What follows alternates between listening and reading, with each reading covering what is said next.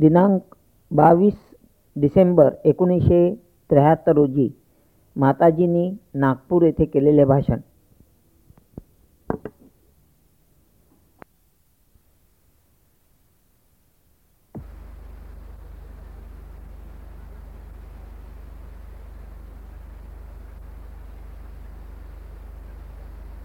मेरा मतलब नागपुर के लोगों के सामने। किंतु बहुत पहले ही से ऐसे कुछ सहज में ही कहना चाहिए। ऐसे कुछ समय आए कि मुझे भाषण देने पड़े। बहुत बड़े बड़े जामातों के सामने कहना चाहिए कि हज़ारों लोग जहाँ 1930 की बात है, जबकि गांधी जी ने उपोषण किया था। मेरे पिताजी भी बड़े अच्छे वक्ता थे, आप लोग उनके बारे में जानते होंगे। लेकिन उनको कुछ ज़रूरी काम से घर जाना पड़ा। सब लोगों ने कहा कि सालवे साहब, आप भाषण नहीं दीजिएगा तो लोग सब भाग जाएँगे। काम कैसे बनेगा? कभी मैं तो जा रहा हूँ, मेरी लड़की जो है इसको धरोहर रख के जा रहा और मैं लौट के आऊँगा, उसके बाद भाषण दूँगा। लेकिन बहुत देर हो गई, वो लौटे नहीं। तो सब लोगों ने कहा कि भाई, वो तो आए नहीं, अब ये इनकी लड़की को धरोहर रख गए। अब कैसे होगा, भाषण कौन देगा? और चिटनी पार्क के लोग हैं बिगड़ बिगड़ गए तो पत्थर मारना शुरू कर देंगे। तो वहाँ एक साहब बैठे थे। उन्होंने कहा कि इन्हीं से कहिए भाषण दे, क्या भाषण देंगी? तो हमसे पूछा, क्या भाषण देंगे? हमने कहा अच्छा हम देंगे। तो तब मेरी उम्र सिर्फ़ सात साल की थी। उस वक्त के अगर कोई लोग हों तो उन्हें याद हो कि मैंने काफ़ी पंद्रह बीस मिनट तक काफ़ी अच्छा सा भाषण दिया था और गुड्डा गुड्डी की शादी बताई थी। आज सोचती हूँ, बहुत सालों बाद अपने ही लोगों के बीच में, अपने भाई बहनों के बीच में एक नई बात लेकर के आना पड़ा है। और बहुत कुछ पुरानी बातें भी याद आ रही हैं कि बचपन से ही जिस चीज़ को मैं बहुत अच्छे से जानती थी, उस बात को कहने का मौका ही मुझे नहीं मिला। उसकी वजह यह थी कि जो इंसान एक दसवीं मंजिल पे पैदा हो, जो कि दसवीं मंजिल की बात जानता है, वो पहले मंजिल वाले के साथ क्या बात है? वो अगर कोई बात भी कहे तो कोई यकीन नहीं करेगा। बहुत बचपन में मैं अपने माता पिता से, विशेषकर अपने पिता से बहुत कुछ इस पर बातें किया करती थी। और धर्म पे बहुत चर्चा करती थी। लेकिन मैं देखती थी कि वे भी यही सोचते थे कि ये सब बातें किसी समझ में आएँगी नहीं। जैसे कि बरे साहब जो अपने एडवोकेट यहाँ के हैं, ये मुझे बचपन में पढ़ाते भी थे। ये भी मुझे बहुत अच्छे से जानते हैं और मेरे भाई बहन और यहाँ के बहुत से लोग जिनको कि मेरे पिताजी जानते थे। सभी लोगों से मैं ये देखती थी कि इन्हें मेरी बात समझ में आएगी नहीं। इसीलिए ये बात करना अभी उचित नहीं। कम से कम पहले मंजिल से, पांचवी मंजिल पे लोग पहुँच जाएँ तो कुछ मेरी बात उनकी समझ में आई। एकदम से ही ऐसी बात कह दो, जो कि लोग सोचेंगे कोई पागल आदमी बोल रहा है। इससे क्या फ़ायदा? इसी तलाश में मैं थी कि मनुष्य जो है, उसकी समस्या क्या है और वो किस तरह से हल होगी। बहुत बचपन से आपको आश्चर्य होगा कि मुझे मेडिटेशन की मेरी बचपन से बड़ी आदत और माउंट रोड में भी जब हम लोग रहते थे, तब भी यहाँ पर जो अभी मैंने सुना कि बड़ा अच्छा गार्डन बना दिया है, यहाँ एक माउंट मेरी का टेंपल है। उसके पास जाकर घंटों में बैठ कर किसी विचार को लेकर सोचती थी कि मनुष्य में जो एक उलझन, एक समस्या है एक ही समस्या है, बहुत साधारण। वो समस्या ऐसी है कि परमात्मा ने ये सारी सृष्टि, सारी एक लीला रचाई है, खेल। एक जैसे नाटक हो रहा। और मनुष्य ये समझे बैठा है कि नाटक में बड़ा सीरियसली करना है। मुझे ही मैं ही हूँ। जैसे समझ लीजिए कोई आदमी है, उससे कहा कि तुम शिवाजी बने और तुम शिवाजी का खेल खेलो। अब वो सोचने लग जाए कि मैं शिवाजी हो गया। तो इस पागलपन को कैसे हटाया जाए? एक समस्या ही है, क्योंकि सब लोग सोचते हैं कि जो हम हैं, सो ही हैं। इसके अलावा और कुछ हम हैं, ये बात कोई सोच भी नहीं सकता। जब वो सोच भी नहीं सकता है तो फिर उसको जानना कौन चाहेगा सब लोग यही सोचते हैं कि जो खेल है, यही सही बात है। पर अगर बच्चों से आप पूछें तो बच्चे तो सारी सृष्टि को ही खेल समझते हैं। एक बच्चा था, हमारे घर में आता था। एक दिन मुझसे पूछता है आंटी जी, आप ये डॉक्टर डॉक्टर क्यों खेल रही हैं? वो सोचते ये भी एक खेल है कि भाषण होता है, लोग आते हैं, बैठते हैं, फिर सब सत्य वास्तविक ये सत्य है, बच्चे सत्य जानते हैं। लेकिन हम लोग असत्य को सत्य माने गए जैसे कि हम ये सोचे अब हम नागपुर में पैदा हो, हम नागपुर वाले हो गए। फिर हम हिंदुस्तान में पैदा हो, हिंदुस्तान वाले हो गए। फिर हम ईसाई धर्म में पैदा हो ईसाई धर्म वाले हो लेकिन अगर एक छोटे बच्चे से आप पूछे कि, बेटे, तुम कौन हो? तुम जापानी हो कि अमेरिकन हो तो हैरान हो जाएगा। उसे फिर तुम मुसलमान हो कि हिंदू तो और भी हैरान हो जाएगा। उससे अगर पूछो, बेटे, तुम कौन हो? तो ज़्यादा से ज़्यादा वो इतना ही कहेगा कि, माँ, मैं तुम्हारा बेटा हूँ और कौन तुम भूल गई क्या मुझे वास्तविकता में हम जो असलियत में मनुष्य हैं, ये सत्य को भुला करके और जो असत्य है, उसे हम माने। जब अंग्रेज़ों ने भी यहाँ राज्य किया तो वो भी एक बड़े भारी असत्य पे थे कि हम अंग्रेज़ हैं, ये हिंदुस्तान। वो भूल गए थे कि हम भी इंसान हैं, ये भी इंसान है। और ये बड़ा भारी सत्य है। ये सत्य ऐसा है कि जैसे ये एक उंगली है, वैसे ही ये भी दूसरी उंगली, ये भी तीसरी, चौथी, पांचवी, सब उंगलियाँ एक ही हाथ थी लेकिन ये हाथ भी एक ही शरीर है। हम सब एक ही चीज़ में बंधे हुए हैं, ये महान सत्य और सही बात लेकिन अगर ये उंगली सोचे कि मैं अलग हूँ और ये उंगली इसको इसको दबाना चाहे, ये उंगली इसको काटना चाहे, मेरा, मेरे दांत जो हैं, मेरे पाँव को काटने लग गए वैसी ही चीज़ मैं देखती थी संसार में।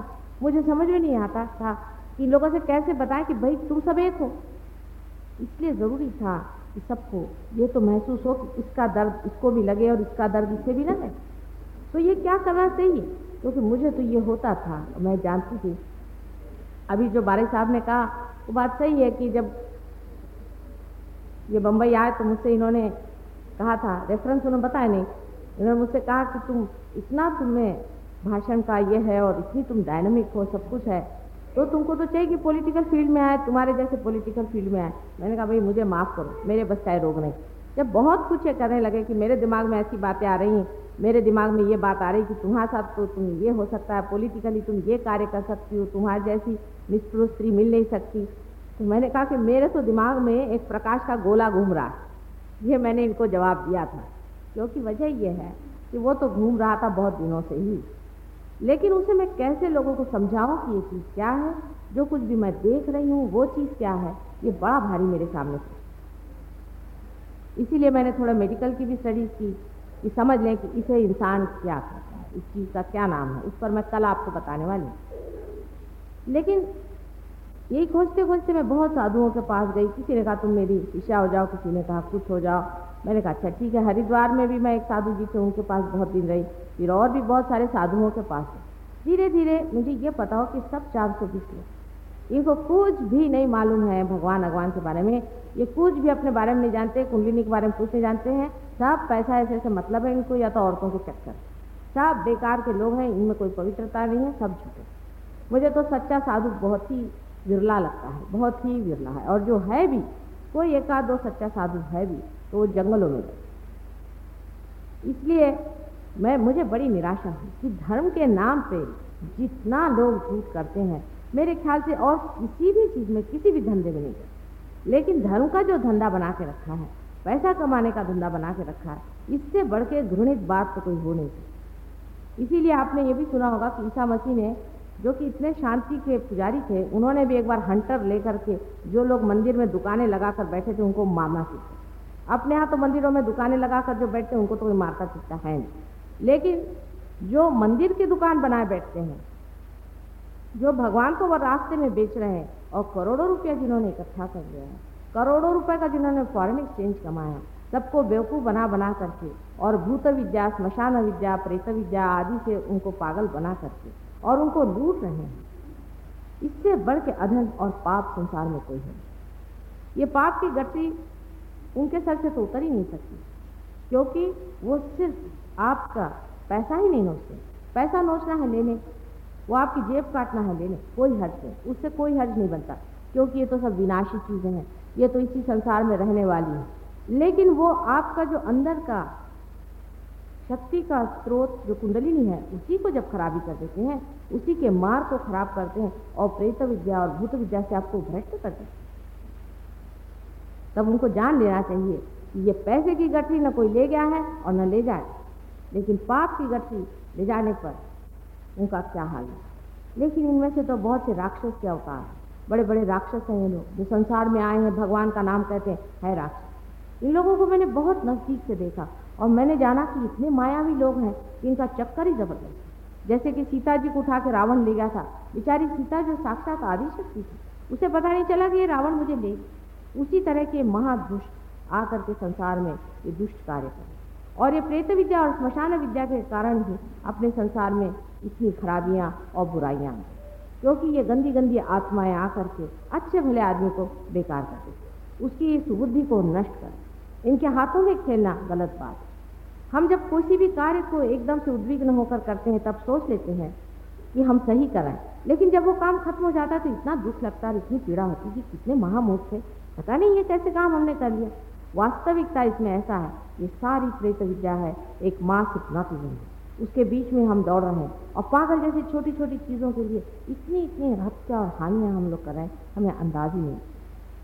और ये लोग इन्होंने तीन तीन चार चार करोड़ रुपए इकट्ठा किया हुआ है। इनके घरों में जा कर के देखिए तो आपको आश्चर्य होगा कि बड़े बड़े आलिशान घरों में रहते हैं, बड़े राजा बन के रहते दूसरे तरह के भी लोग संसार में निकल आए, जो संन्यास लो, ये लो, वो लो मास संन्यास लो, आदि बातें सिखाते हैं वास्तविक ये लोग आपको मूर्ख बनाना चाहते हैं। संन्यास या परमात्मा ने बनाया? जो परमात्मा ने बनाया नहीं, वो कभी भी आध्यात्मिक हो न तो परमात्मा ने संन्यास बनाया, न तो परमात्मा ने कोई भी ऐसी विचित्र सी बात नहीं बनाई जो ले ले करके आदमी चल संन्यास तो अपने अंदर की बाहर की नहीं होती।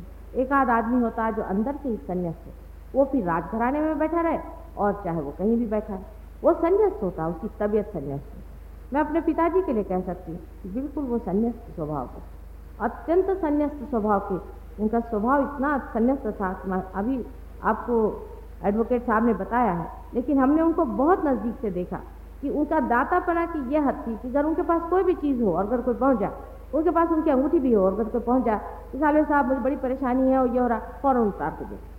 एक दिन किसी ने उनसे कहा कि साले साहब, क्या है आप जिसको देखो उसको दे देते हैं? कोई पात्र, अपात्र किससे सोचा करिए ये तो सोचना चाहिए आपके भी बाल बच्चे हैं। उन्होंने कहा, मेरे कौन बाल बच्चे? जिसके है वो संभालेगा और वास्तविक यही बात, जिसके है उसी ने संभाला हुआ। उन्होंने तो आप जानते हैं कि एक पैसा भी हम लोगों के लिए छोड़ा नहीं था और न ही किसी के लिए उन्होंने कहीं विल बनाई। ऐसा आदमी भी संसार में रहता है, नाम करता है, बड़ा आदमी बन के चला जाता है। और एक ऐसा भी आदमी होता है कि जो धर्म के नाम पर ये दुनिया भर का करकट कूड़ा इकट्ठा पैसा इकट्ठा जब पैसा मिलने से इंसान सुखी होता तो जिन देशों में बहुत सा पैसा है, खाने पीने को बहुत है। यहाँ मैंने सुना आंदोलन हो रहा अब हम तो यहाँ आए, आप लोगों कल्याण के लिए रास्ते में इन लोगों ने उतार लिया। कल वहाँ मत जाओ, वहाँ सब लोग पत्थर मारेंगे। मैंने कहा, ये भी कोई तरीका हुआ। भाई हमको इनको अनाज कम ज़्यादा थोड़ी दे रहे हैं, लेकिन बुद्धि का भ्रम देखिए कि वो हम ही को पत्थर मारने के लिए निकले। उसकी वजह यह है कि हम खाना पीना इससे इतना महत्व वास्तविक खाना पीना इतना कोई महत्वपूर्ण नहीं। कोई इतना महत्वपूर्ण नहीं, कोई यहाँ पे भूखा नहीं मर रहा है। अगर कोई भूखा मरता होता तो आप सिनेमा में देखिए, हज़ारों लोग खड़े हुए टिकट के लिए ब्लैक में खरीद रहे रिक्शे वाले, टांगे वाले सब खड़े रहते कोई ऐसी बात नहीं है जिसके लिए कि आप किसी को भी पत्थर मार मारते थे लेकिन ये सब भूत विद्या है। आप जानते नहीं, बिल्कुल साक्षात भूत विद्या है। ये प्रेत विद्या का ही लक्षण है। और कुछ नहीं है नहीं तो मनुष्य इतना मूर्ख थोड़ी ना है जो इस तरह की बेवकूफ़ियाँ करे। तो इस तरह से जहाँ पर जिन देशों में बहुत एफ्लुएंस है, जहाँ लोग बहुत रईस हैं, जैसे अमेरिका देश। अमेरिका में इतना पैसा है, इतना पैसा है कि एक साधारण घर की नौकरानी जो आती है, वो भी कैडलक गाड़ी में बैठते हैं।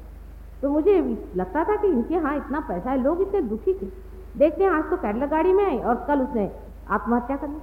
मैं कभी आत्महत्या क्यों कर आखिर क्या बात है? इनके पास सारा पैसा होते हुए भी सबसे ज़्यादा संसार में आत्महत्या अमेरिका में होती आश्चर्य की बात है। इसका अर्थ एक तो बात ज़ाहिर है, जो हमें समझ भी लेना चाहिए कि पैसा ही संसार में सब कुछ नहीं है। पैसे से भी बढ़ के कोई चीज़ है जिसको हम खोज रहे हैं, पैसे मनुष्य क्या खोज रहा? वो खोज रहा है शांति और आनंद। वो पैसा नहीं खोज रहा है। वो पैसा भी इसीलिए खोज रहा है कि उसको शांति और आनंद मिले। शांति और आनंद मनुष्य को धर्म के सहारे मिलती है। और धर्म बाहर का धर्म नहीं है, अंदर का है, जिससे धारणा होती है। मनुष्य जब जान लेता है कि मैं कौन सी शक्ति हूँ, मैं किस शक्ति के सहारे चल रहा हूँ, उसी दिन वो शांत हो जाता जैसे मैं मज़ाक लोगों से बताती थी कि अगर हम लोग एरोप्लेन से जा कुछ देहाती लोग चढ़े एरोप्लेन में पहली मरतबा। तो उन्होंने कहा कि आप एरोप्लेन में जाते वक्त कुछ कम सामान ले जाइए। तो वो एरोप्लेन में बैठते साथ उन्होंने सामान अपने सर पर रखे। लोगों ने कहा, भाई, ये क्या करें? कहने हम तो एरोप्लेन का बोझा हल्का करें। वास्तविक हम लोग भी परमात्मा का बोझा हल्का करें। उस डिवाइन पावर का, उस अनंत शक्ति का हम बोझा हल्का कर रहे हैं, जिसने हमें बनाया घड़ाया बड़ा किया, और जो हमारा संगोपन करने के लिए किया। इसी तरह से हम बहुत सीरियसली उसका बोझा उठाए हुए हैं। लेकिन जिस दिन जानेंगे कि जिसने बनाया है, जिसने हमें पाला है, बड़ा किया है, वही हमारा सर्वे सर्वा उसी दिन बोझा बोझा जो है, सर से एकदम हल्का हो जाएगा। और मनुष्य जानेगा कि ये एक नाटक जैसे कि यहाँ आप देख रहे हैं, बहुत से बिजलियाँ चल रही बल्ब जल रहे हैं। इसमें आप देखते हैं कि पंखे भी चल रहे हैं। ये सब किसी शक्ति के द्वारा। लेकिन अगर कोई बल्ब सोचे कि साहब मैं ही अलग से जल रहा हूँ और मुझे को जलना है और मैं नहीं जलता रहा तो सब दूर अंधकार हो जाएगा। तो हम उसको कहेंगे तो महामूर्ख है। लेकिन अगर हमारी दो और हम दृष्टि करें तो यही बात हमारी। जिस दिन हम जान लेंगे कि एक शक्ति हमारे अंदर से दौड़ रही और उसी शक्ति के सहारे आज हम प्रज्वलित अब मॉडर्न लोग कहते हैं कि हम कैसे विश्वास करें माता जी आप कहते हैं कि ऐसी एक शक्ति है और यह है वो। है मैं कहती हूँ कि इंसान गया ही किस हद तक? साइंस पहुँचा ही किस और तक? सीधी बात है अगर आपसे कोई पूछे तो आप उनसे पूछे कि आपके हृदय में धड़कन होती है। कोई डॉक्टर से कहना हाँ। तो वो कहेगा कि तो क्या हुआ? ये तो होती है अपने आप होती कभी पर इसे कोई करता है कौन है? तो कहला कोई नहीं करता एक सिस्टम है उसको हम आ, कहते हैं कि ऑटोनॉमस सिस्टम माने स्वयं चालित संस्था। वो स्वयं चालित संस्था इसको चला रही है। तो उससे आप पूछे कि भाई वो फिर स्वयं कौन? भाई कोई तो कोई चला रहा है। स्वयं कहो, चाहे उसको भगवान कहो, चाहे उसको शक्ति कहो, चाहे उसको कोई नाम दो। कोई तो शक्ति जो इसे चला रही। तो ये शक्ति कौन? हमारा पचन हो रहा है अपने आप। ये कैसे हो रहा है? हमारा श्वसन चल रहा है अपने आप। ये कैसे हो रहा है? अब उसका एक नाम बना दिया आपने ये स्वयं चालित लेकिन ये तो नाम आपने दे दिया। नाम देने से तो कोई साइंटिफिक बात नहीं। साइंटिफिक का मतलब है कि उसका पूरा आपको जोरा देना पड़ेगा, बताना पड़ेगा किस चीज़ से उसके बारे में आप कुछ जानते नहीं खास। कहते, भाई, वो तो अपने आप कर लेकिन घर समझ लीजिए, कोई अगर ये कहे कि उस अपने आप को आप हासिल कर सकते हैं और पा सकते हैं तो फॉरेन साइंटिस्ट लोग उसके खड़े होंगे। कहेंगे, ये तो एक गृहिणी है, फिर वो भी नागपुर की रहने वाली है, हमको मालूम है, ये क्या कर सकती साइंस से चीज़ जानी नहीं जा सकती। ये चीज़ अपने ही अंदर है और जितना कुछ संसार का जाना गया है, जितना भी ज्ञान है जो कुछ भी आप आज किताबों पे देख रहे हैं, ये भी सब अंदर ही जाना गया। बाहर कुछ भी नहीं जाना। आइंस्टीन जैसे बड़े भारी साइंटिस्ट ने भी ये कहा है कि मैं बहुत खोज रहा था। खोजते खोजते मैं थक गया, मेरी समझ में नहीं आ रहा था कि ये थियोरी ऑफ़ रिलेटिविटी क्या है। उसके बाद पहले थक करके मैंने कहा, चूल्हे में गया, सब कुछ लेबॉर्ट्री वेबॉर्ट्री छोड़ करके मैं अपने बाग में गया और ये साबुन के फेस से, उसके सोप बबल से मैं खेलता पड़ा खेलते खेलते एकदम उन्होंने अंग्रेज़ी में लिखा हुआ है कि somewhere from some unknown land the theory of relativity down upon कहीं से किसी अज्ञात जगह से ये प्रकाश मेरे अंदर है वो अज्ञात जगह क्या है? उसी को अगर ज्ञात हो जाए, वही अगर हम जान लें, जो अदृश्य है वो अगर दृश्य हो जाए तो किसी भी साइंटिफिक माइंड के आदमी को अपनी आँख खुली रखनी चाहिए। साइंस आखिर है किस चीज़ साइंस मनुष्य के उद्धार के लिए, उसको बढ़ाने के लिए, उसके कल्याण के लिए और मंगल के लिए, न कि उसके नाश के अगर इसी के लिए साइंस है तो इससे बढ़ के और कौन सी चीज़ हो सकती जो आपको अपने ही से परिचित कराए? यानी आप ही सोचिए, आप सब मेरी बात सुन रहे हैं और मैं एक छोटी सी बात कहूँ कि आप अपने और चित्त दीजिए, आप कोई भी अपने और चित्त नहीं दे सकते। बड़े बड़े पंडित हैं, दूसरों को भाषण देंगे पर उपदेश बहुत होंगे लेकिन अगर मैं कहूँ कि भैया जरा अपनी ओर नज़र करो कि आप कहाँ बैठे हैं तो आप कहेंगे साहब, ये कैसे हो सकता है? हम अपनी ओर कैसे देखें अपनी ओर कोई नहीं दे सकता। दूसरों की ओर आप देख सकते हैं, अपनी ओर नज़र नहीं जा और अपनी ओर नज़र ले जाना ही सहज अपनी ओर देखना ही सहज योग है जैसे ही हम अपने को जान लेते हैं तो उस सूत्र को जान लेते हैं, जिस सूत्र से सारी सृष्टि बनी। जैसे कि एक माला के अंदर में छोटे छोटे मणि होते हैं, ऐसे ही आप सब छोटे छोटे मणि हैं।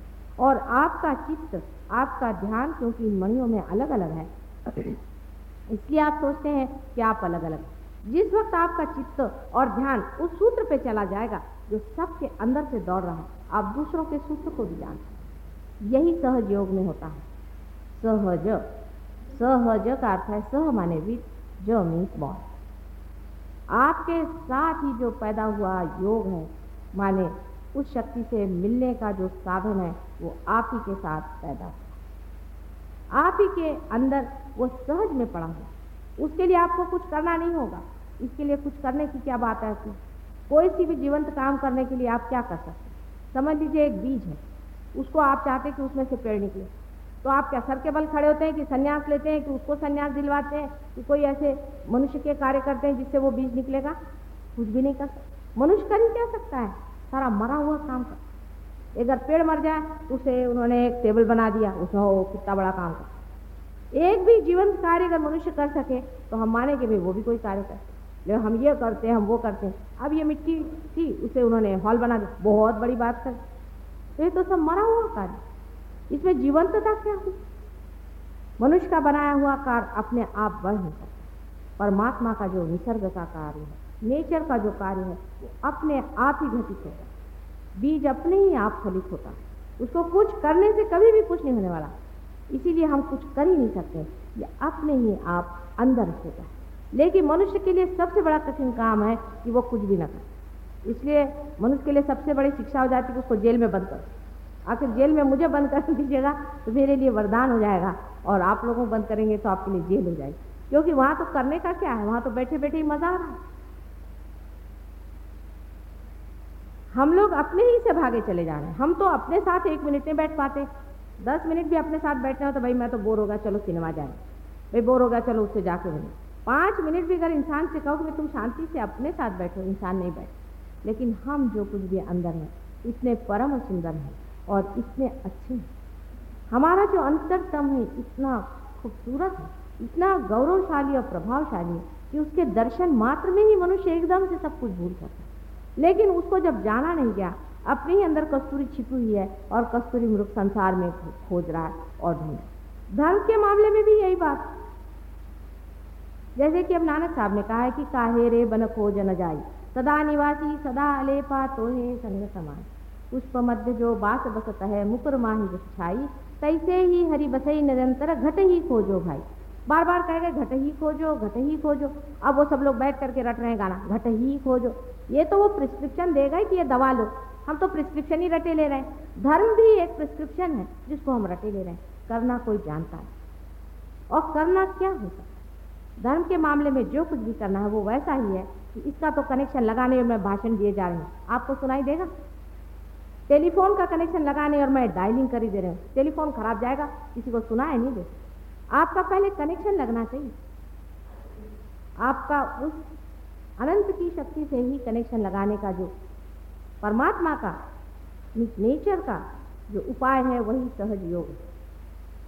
उन्होंने ही ये बना रखा है, उसी को मनुष्य को पाना जिस दिन ये मनुष्य समझ ले कि यही एक पाना इसीलिए परमात्मा ने हमें मनुष्य दिया। उसने आपको मनुष्य इसलिए बनाया है कि आप अपना इंस्ट्रूमेंट अपना साधन पूरी तरह से बना आपके अंदर में एक कोई विशेष ऐसी प्रणाली बनाई हुई है, जिसके कारण आपके अंदर ईगो और सुपर ईगो नाम की दो चीज़ें सर में आपके मग्ध में बनती हैं, जिसके कारण आप उस शक्ति से छूट कर अलग अलग हो जाते आपके अलग अलग बैटरी से बने आप जब अलग बैटरी में आप आ जाते हैं तो आप अपना जो साधन है, उसको खुद ही इधर जाते हैं, उधर जाते हैं, मुझे करने का, मुझे वो करने का, खोजते पहले आप पैसे में खोजते, फिर आप सत्ता में खोजते। इस जन्म में एक आदमी के पास खूब पैसा होगा तो अगले जन्म में वो आकर के कहेगा, भाई, पैसा ऐसा नहीं चाहिए। मुझे कहीं का मिनिस्टर बना फिर वो सत्ता में सत्ता में नहीं मिला तो कहता, धर्म में खोज। लेकिन सारी ही खोज वो बाहर से करता। जिस वक्त वो सारी खोजों से हार जाता, बुद्ध भी जब सब तरह से हार गए और हार करके लेट गए कि नहीं, इसमें नहीं मिलने वाला। इसमें वो चीज़ नहीं मिली मुझे जिसको मैं खोज रहा था। जिस वक्त वो हार गए उसी वक्त उन पर कृपा हुई और वो इसे पा उन्हें भी सहयोग से ही मिला था और संसार के जितने भी बड़े बड़े गुरु हैं सबने सहयोग से पाया। सबने ही सहज ही योग से पाया था और किसी भी योग से आप परमात्मा को पाने। अपने देश के सबसे बड़े पुत्र को मैं मानती हूँ आदि शंकराचार्य को मानती हूँ, अपने देश में बहुत बड़ा। हालाँकि हिंदू धर्म की बड़ी दुर्दशा है और हिंदू धर्म को हम लोगों ने समझा ही नहीं कि क्या चीज़ है। आदि शंकराचार्य ने साफ़ साफ़ कहा है कि न योग है न सांख्य है न इन, किसी चीज़ों से भी परमात्मा को नहीं पाया जाता। है और उन्होंने ये भी कहा कि संसार में तीन तरह के आदमी हैं। एक तो होते हैं जो कि भक्ति में ही खोजते हैं परमात्मा। भक्ति कर रहे हैं उनके बुद्धि नहीं होती। उनको समझ में नहीं आता है कि अभी कनेक्शन लगा नहीं, परमात्मा से बात कैसे करें? पागल जैसे रात दिन चिल्लाते रहते हैं चीखते रहते पागल होकर मर जाते लेकिन वो वहीं खत्म हो जाता तो भी मुझे हर्ज नहीं था। कभी कभी इस पागल में मनुष्य परलोक से संबंधित हो जाता है और उनके अंदर भूत विद्या वगैरह आ जाती हो। सकता दूसरा आदमी होता है जो कि बुद्धि का बड़ा तीक्ष्ण होता है, बुद्धि बहुत ज़्यादा है, लेकिन उसका मन अस्थिर होता है इधर उधर दौड़ता है, इधर की तरफ़ दौड़, उधर की तरफ़ दौड़। तो ऐसा आदमी सोचता है कि चलो, योग वगैरह करें, योग साधना से अपने मन को हम कंट्रोल करें। ये भी बड़ी गलत बात है। मन को कंट्रोल करने से आप वहाँ पहुँच नहीं सकते। तो वो आदमी मनो को कंट्रोल करता है कंट्रोल करने से सोचता पहुँच जाएगा। तो ऐसा अनुशासित मन, ऐसा मन परमात्मा की ओर नहीं ले जा सकता। जिसमें ब्रेक लगा है, वो गाड़ी वहाँ नहीं पहुँचा इसका मतलब ये भी नहीं समझना चाहिए कि जो आदमी इंटेलिजेंस करता है या बड़ा ही भोगी है, वो तो कभी भी परमात्मा के पास नहीं पहुँचता लेकिन जो आदमी ये सब छोड़ करके सोचता भी है कि हमें वो पाना है और वो धर्म के नाम पे भी अपने को ज़्यादा अनुशासित करता है, वो भी नहीं करता। असल में हमें सिर्फ़ होना सिर्फ़ हमें होना जैसे कि अभी वो हरे रामा वाले मेरे पास है। कहले माता जी आपके घर में तो सारी लग्जरी है। है भी मेरे पति भी भाई अच्छी पोजीशन में है तो घर में भी सब कुछ है ही। परमात्मा की ऐसी कुछ व्यवस्था है तो हम वहाँ रह रहे हैं। तो आप कैसे कह रहे हैं कि भगवान की ऐसी ऐसी स्थिति होती है। तो मैंने कहा क्या भाई, तुम्हारा मतलब है कि इन चीज़ों से मुझमें कुछ फ़र्क आता है। मैंने कहा, जब किसी ने कोई चीज़ को पकड़ा ही नहीं तो उसको छोड़ेगा। मैंने तो ये छोड़ दिया, मैंने तो वो छोड़ दिया, मैंने तो संन्यास ले लिया। ये तो मैंने कहा, तुम एडवर्टीजमेंट लगा रहे छोड़ना और पकड़ना तो तब होता है जब मनुष्य जानता है कि किसी को आप पकड़ सकते हैं और छोड़ सकते हैं। पर अगर मनुष्य यही जानता है कि न तो कोई पकड़ा जाता है, न छूटता है। तो फिर सन्यास भी क्या और गृहस्थी क्या आप सिर्फ़ खड़े हैं? अब ये पेड़ देखिए, खड़े हुए हैं। ये कोई सन्यासी है कि गृहस्थी है? आप भी सिर्फ़ हैं। जिस दिन आप हो जाएँगे, आप सिर्फ़ आप हो जाएँगे सिर्फ़ दृष्टा हो जाएँगे, साक्षी हो जाएँगे विटनेस हो जाएँगे, तब बाहर की चीज़ों का अर्थ इतना ही होगा कि नाटक हो रहा है। देखा कर लोग पत्थर फेंक रहे हैं तो भी देख रहे हैं। लोग हार चढ़ा रहे हैं। तो भी देख रहे हैं। लोग पैर पे आ रहे हैं तो भी देख रहे हैं और लोग जूते मार तो भी देख। दोनों ही चीज़ देखने की है, सारे नाटक है। जैसे ईसा मसीह के लिए, देखिए कि वो सूली पे चढ़ गए, सब लोग रोते हैं, सूली पे चढ़ गए, सूली पे चढ़ उनके लिए वो नाटक था, उनको क्या? उनके लिए सूली उली होती क्या चीज़ है? जिस आदमी ने तूफ़ान को रोका था, क्या वो इन लोगों को रोक नहीं सकता था कि आप ही सोचिए, इतना शक्तिशाली आदमी जो तूफ़ान को रोक दे, वो क्या इन गधों को रोक नहीं सकता था? वो भी चाहता तो क्रूस को गिरा देता और सब चीज़ तहस तहस कर देता। लेकिन वो कह रहा था, चलो इन बेवकूफ़ों को थोड़ा बेवकूफ़ बना। इसलिए वो बेवकूफ़ बना के चले गए और हम लोग सोचते हैं कि वो क्रूसीफाई हो गए। वो क्या क्रूसीफाई हुए अविनाशी जीव कभी क्रूसीफाई नहीं है वो वार वार आते हैं संसार में और संसार का कल्याण था उनको ना कोई मार सकता है, नहीं उनके कोई प्राण ले सकता है, नहीं उनको कोई दुख दे सकता है, नहीं उनको कोई सुख दे सकता है। वो आनंद की स्थिति में रहते सहज योग इसी स्थिति में मनुष्य को पहुंचाता है। वास्तविक इसका आज तक पता किसी को भी इतने ज़ोर से लगाने का जितना मुझे लगा। आश्चर्य की बात पर लगा। पूर्व जन्मों में भी बहुत बार मैंने इसका प्रयत्न किया। अब जब मैं पैदा हुई तो आपके नागपुर में हुई इसका भी विशेष है। नागपुर से पास ही में छिलवाड़ा में मेरा जन्म हुआ। और जो माता पिता भी मैंने ढूंढे, वो भी कोई विशेष हो और जो भाई बहन है और आप लोग भी मेरे नागपुर के रहवाने वाले हैं, इसमें भी कोई विशेष बात है और जो आज आप लोग यहाँ पहुँचे, इसमें भी कोई विशेष बात होगी। हो सकता है कि पूर्व जन्म की परम पुण्याई से आप यहाँ पहुँचे हो और आप पाए। अब बहुत से लोगों का ये भी कहना है कि माता जी ये तो बड़ी कठिन बात है। लोग कहते हैं तो कुंडलिनी जागृति बड़ी देर से होती है और ऐसे बहुत आसानी से नहीं होता। करोड़ों में एक होता मैं कहती हूँ कि हाँ भाई, होता होगा करोड़ों में एक, लेकिन ऐसा आजकल है नहीं। अब हम लोग चंद्रमा पे चले गए हैं। हमारी दादी अम्मा से जाके कहेंगे कि हम लोग चंद्रमा पे चले गए तो कहेगी हो ही नहीं सकता ऐसे कैसे? उनको फ़ोटो भी दिखाइए तो भी वो कहेंगी कि नहीं, ये तो झूठ मूठ के फ़ोटो बनाए तुम लोगों ने, और ऐसे दिखा रहे हो, कभी हो ही नहीं सकता, चंद्रमा पे कैसे जाए? लेकिन चंद्रमा का जाना तो हम विश्वास कर लेते हैं। लेकिन जो संसार चंद्रमा पे पहुँचा है, बाहर इतनी जिसने खोज कर दी क्या वो कभी अंदर भी तो खोज करेगा ही? नहीं तो एक पेड़ जो बहुत बाहर बढ़ जाए, अगर वो अपने अंदर के स्रोत को नहीं ढूंढेगा, अपने अंदर के शक्ति को नहीं ढूंढेगा तो हो सकता है कल तहस तहस हो जाए और यही होने वाला है। अगर आपने अपने अंदर की शक्ति को जाना नहीं और अपने अंदर की एकता को कलेक्टिव कॉन्शियसनेस जिसे कहते हैं, उसे जाना नहीं, जाना मैं कह रही हूँ, समझना नहीं, बुद्धि से समझने वाला ये विषय नहीं, ये आपके अंदर आ जाए अभी हमारे साथ बम्बई से कुछ लोग आए हैं जो कि पार हो गए। वो अपने उंगली के इशारे पे बता देंगे कि आपके कहाँ शिकायत है, आपको क्या पता वो महसूस कर, आपके अंदर के वाइब्रेशन सारा मनुष्य के अंदर से, हर एक आदमी के अंदर से अलग अलग तरह के वाइब्रेशन आते उससे वो बता सकते हैं, बराबर कि इस आदमी में कौन सा कौन सा दोष है। कि शारीरिक हो सकता है, मानसिक हो सकता है, बौद्धिक हो सकता है, हर तरह का दोष हो सकता है, पूर्व जन्म का हो सकता है, परंपरागत हो सकता है। इस तरह के सारे ही दोषों को आप अपनी उंगली के इशारे पे समझ सकते हैं और वो जैसे ही कुंडलिनी जो हमारे अंदर बैठी हुई है, जिसके बारे में कल आपको बताऊँगी, वो जैसे ही ऊपर उठना शुरू हो जाती तो वो नज़ारा दिखा देती कि मनुष्य है और सिर्फ़ उंगलियों के इशारे पे ये लोग समझ लेते हैं कि ये बात अगर ये बात सत्य है, अगर हो रही है तो इतनी घबराने की कौन सी बात उसमें इतनी शंका करने कौन सी बात है? कल अगर मैं कह दूँ कि मैं एक खीरा लाई हूँ, यहाँ पे रखा हुआ है, जिसको चाहिए फ्री ले ली। आप सोचते हैं क्या कोई आदमी शंका करेगा? आप में से कोई भी ऐसा है जो शंका करेगा? सब दौड़ेंगे, बाबा खीरा मिलता है, चाहे कांच चाहे कुछ ले तो लो। मुफ़्त में मिलता अगर मैं कहूँ कि ये चीज़ मुफ़्त में ही आनंद मिलने वाली है तो अमेरिका में लोगों को बड़ा आश्चर्य हुआ। वो कहने लगे, साहब, वो फलाने महेश योगी आए थे। वो तो दो दो सौ सतहत्तर डॉलर्स लेते हैं, फलाने आए थे तीन सौ सतहत्तर डॉलर लेते हैं। आप भी कितने सतहत्तर लीजिए अपने काम के लिए। मैं, मुझे बड़ा आश्चर्य हुआ।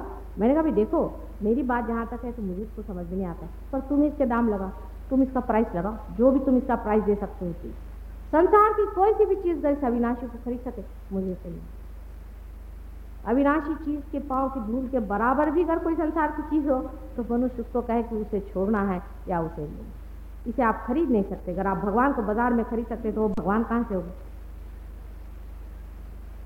यहाँ तो सारे साधु लोग भगवान को जो बाज़ार में बेच रहे हैं, उस वक्त हमें दिमाग लगाना चाहिए कि ये चीज़ क्या कर। रहे हैं अभी एक साहब मुझसे आकर बता लें मुझे एक बाबा जी ने अंगूठी। तो मैंने कहा कि तुमने क्यों ली भाई? तुम्हारे पास तो लाखों अंगूठियाँ और वो अगर ऐसे बड़े भारी दाता हैं। तो वो हमारे देश का इकोनॉमिक प्रॉब्लम सॉल्व कर दे, सबको खाना पीना दे दे, अंगूठियाँ दे दे घड़ियाँ दे दे, बड़ा मौज हो। लेकिन वो तो रईसों को ही देते हैं, गरीबों को किसी को देते ही नहीं। बात क्या?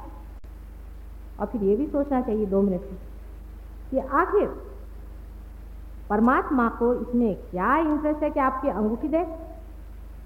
और कोई उनको धंधा नहीं आपको अंगूठी देंगे, चूड़ियाँ देंगे? वो तो आपको कुछ देना हो तो परम ही की चीज़ देंगे ना। जो आपको परम देता है, वही गुरु है। और बाकी जितने हैं, सब चोर हैं।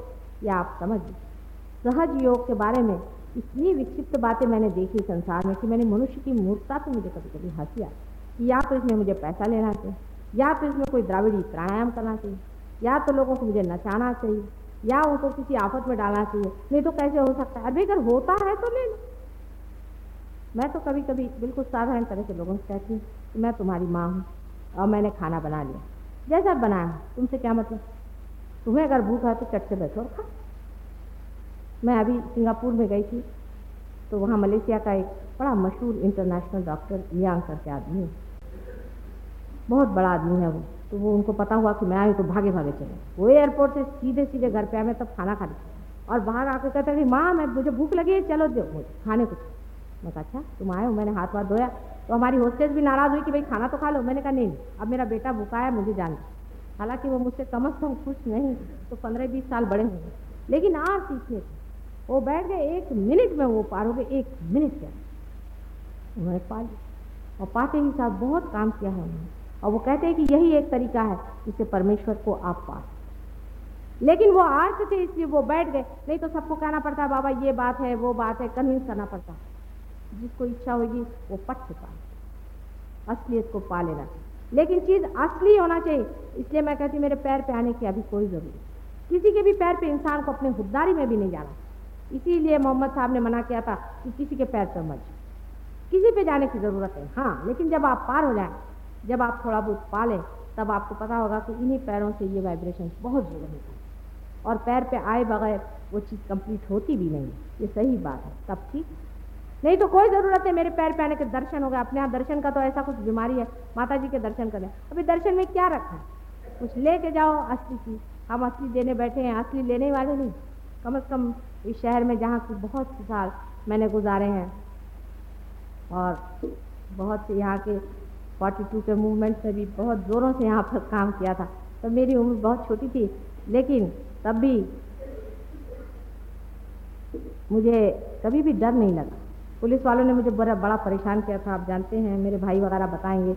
मुझे इलेक्ट्रिक शॉक भी दिए थे और आइस पे भी छुड़ा रखा था। लेकिन मुझे कभी डर नहीं लगता था। मेरे घर वाले सब बहुत डरते थे। लेकिन मुझे कभी डर नहीं लगता था। मैंने कहा, ठीक है, चलने दो, सब खेल ही है। लेकिन इतने दिनों से मेरी इच्छा थी बड़ी कि एक बार जो अपनी जन्मभूमि है, वहाँ पर ये चीज़ ज़रूर पहुँचानी लेकिन एक ऐसा कहावत है मराठी में कि जिसे पिकत तिथे विकत नहीं। जहाँ होता है, वहाँ लोग उसकी कदर नहीं करते। इसलिए मैंने सोचा था थोड़े दिन और बीतने दीजिए। शायद हो कि नागपुर वालों को जब समझेगा कि बड़ा भारी कार्य, इसी जगह से ये बड़ा भारी कार्य होने वाला नागपुर का स्थान बहुत ऊँचा है। हमारी दृष्टि से तो सारे विश्व की जो नाभि है वो नागपुर है। तो आप समझ लीजिए कि नागपुर वालों को कितना ज़्यादा संभल के रहना और कितने कायदे से रहना चाहिए और कितनी सूख्यता से विचार करना चाहिए। ऐसे तो नागपुर वालों से सारी दुनिया घबराती है। आपको मैं एक बार लता मंगेशकर के पास गई थी, मैंने उनसे कहा कि भाई तुम चलो, वहाँ पे प्रोग्राम होने वाला है। उसने कहा, मैं तो मैं मैं किसी को जाने भी नहीं दूँगी। एक बार गई थी, मुझे सबने जूते मारे। फिर दूसरे साहब के पास ऐसे हुआ तो ये प्रसिद्धि, अब मैं भी जब, मैंने कहा मैं तो मेरे मैके जा रहे हूँ। मुझे आधे रास्ते में बडनेरा में इन लोगों ने उतार लिया और इधर चोरी से ले आए, जहाँ से रुक्मिणी हरण हुआ था, वहीं से मेरा जैसा हरण करके यहाँ ले आए कि भैया उधर मत जाना, तुम्हें सब लोग पत्थर मारे जो सारे विश्व की नाभि है। जहाँ से सारी सृष्टि की पालन की शक्ति है, नाभि पर, हमारे नाभि पर विष्णु जी का स्थान है, जो पालन करते हैं। जहाँ विष्णु जी बैठे हैं, वहाँ इतने महामूर्खता अगर बसे उसे क्या कहा? लेकिन ये तभी तक है, जब तक आप अपने स्थान को जानते हैं। जैसे कहा था, भिखारी का बच्चा है, वो घूम रहा है। वो भीख मांगा लेकिन जिस दिन उसको पता हो जाए कि वो राजा का बेटा था, तब थोड़ी ना वो भीख मांगे। यही बात नागपुर वालों का विशेष विशेष एक भाग पहले तो यह कि इस देश में जो कि एक योग भूमि, बाकी भोग भूमियाँ हम मूर्ख जैसे भोग भूमियों के पीछे दौड़ रहे ये योग भूमि। इस योग भूमि के एक एक कण कण में इतने वाइब्रेशन से आपके नागपुर में पाँव रखने से पहले ही हमारे साथ जो लोग थे पहले माता जी क्या वाइब्रेशन है नागपुर?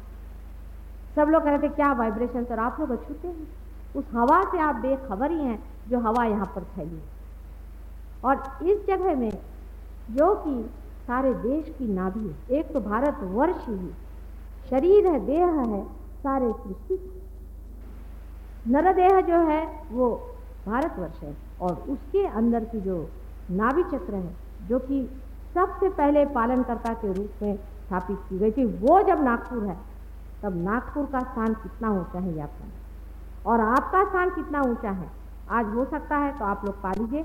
और सबसे बड़ी चीज़ है, पहले पा लेना। पैर वैर पे मत आइए। कुछ ना कुछ आज आप पा लीजिए और थोड़ा टाइम लगेगा। मैं बैठने तैयार है, आप भी बैठने तैयार आराम से बैठिए, इसको पा लीजिए। इसको पाने के बाद आपको कैंसर की बीमारी नहीं। कैंसर की बीमारी सिर्फ़ सहयोग से ठीक होगी। मैं आज कह रही हूँ और दस साल बाद अमेरिका से ये बात आएगी, तब आप लोग सोचेंगे, अरे, वो तो कह रही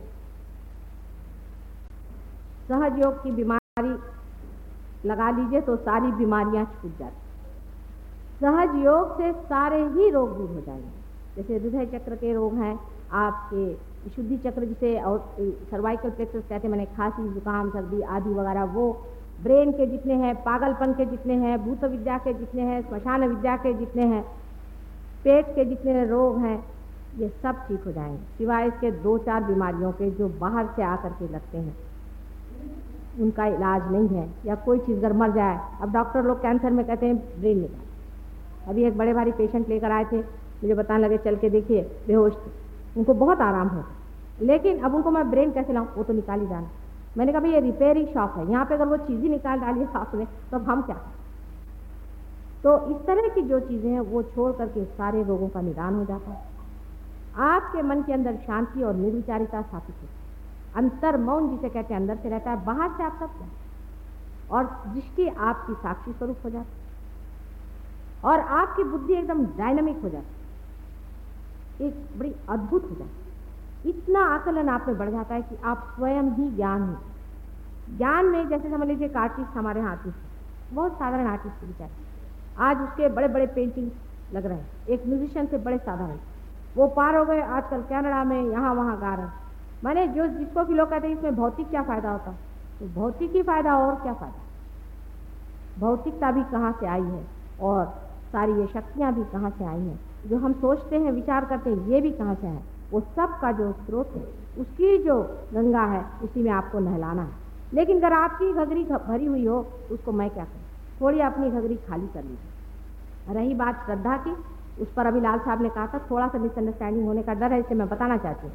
कि मेरे लिए कोई सी भी श्रद्धा होने की ज़रूरत है अपने प्रति श्रद्धा हो। मेरे लिए श्रद्धा की बात नहीं है। सिर्फ़ अपने प्रति श्रद्धा हो, अपने से झगड़ा न अपने को गालियाँ न दे बैठ करके कि मैंने ये क्यों किया, मैंने वो क्यों किया। थोड़ी देर के लिए सब पाप पुण्य आप वहीं बाहर रखते हैं। अपने प्रति आप श्रद्धा रखें, काम अपने पास हो जाता है। ये तो जैसे सूर्य की किरण है, उसी तरह से प्रेम बह रहा है। उसके लिए कोई श्रद्धा उद्धा की ज़रूरत नहीं। काम अपने पाप हो जाए। लेकिन अपने ऊपर ज़रूर श्रद्धा कि हाँ हमें भी मिल सकता है। आखिर कोई ना कोई विशेष ही बात।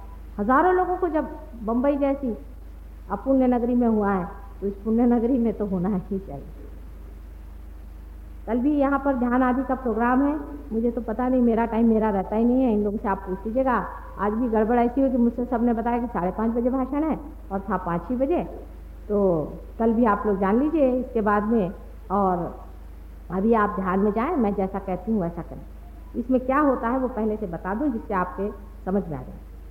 आप दोनों हाथ मेरी ओर करके ऐसे बैठे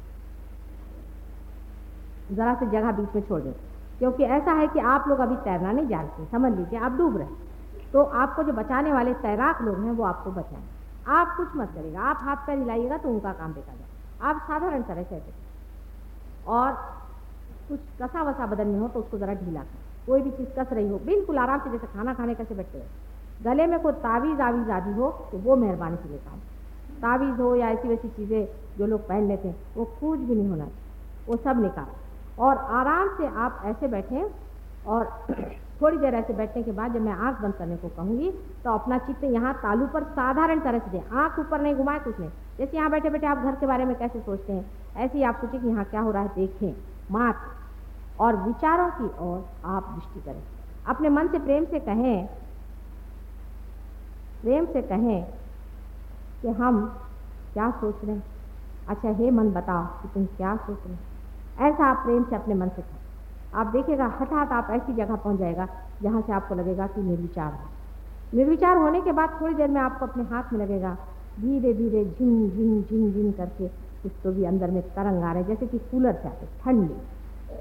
किसी किसी को गर्म शुरू में आएँगे। कोई हर नहीं जिनको गर्म आएँगे, वो झटक लेकिन किसी किसी के हाथ थरथराएँगे, किसी का दिल धड़केगा, हो सकता लेकिन कोई आदमी अगर झूमने लग जाए या अंदर से उसको कुछ हो रहा, वो मेहरबानी से बाहर चले ये होने से पहले आप बाहर चले जाएँ, बाहर लोग उन्हें देख लेंगे, वो अंदर बैठ के दूसरों को गड़बड़ना किसी के हाथ में साधारण अगर जलन हो रहा हो तो तो वो फूक दे निकाल दे, बहुत ज़्यादा जलन हो रहा है तो वो आँख खोल के मेरी ओर देखे। किसी को चक्कर सी लग रही, वो भी मेरी ओर देखे। किसी को कोई बहुत बड़ी बीमारी जैसे बीमार लोग कोई हैं, जैसे जिनको डायबिटीज़ आदि बहुत सीरियस टाइप की हो हार्ट ट्रबल बहुत सीरियस टाइप वो लोग भी बाहर चले जाएँ, उनको वो लोग देख लेंगे। लेकिन अगर कोई साधारण तरह से बीमार है तो उनको कोई घबराने की बात नहीं। पेट की बीमारी हो, ये बीमारी हो, उसका कोई विशेष बात नहीं। पर जैसे हार्ट किसी को है, बड़ा सीरियस यहाँ ऐसा सीरियस पेशेंट नहीं लगता। और ज़रा समझ से काम ले, सारी बात बन जाएगी। न चीखें न चिल्लाए न हूँ करें न हाँ करें। और वो देवी भी बहुत आती हैं हमारे ध्यान में हमने देखा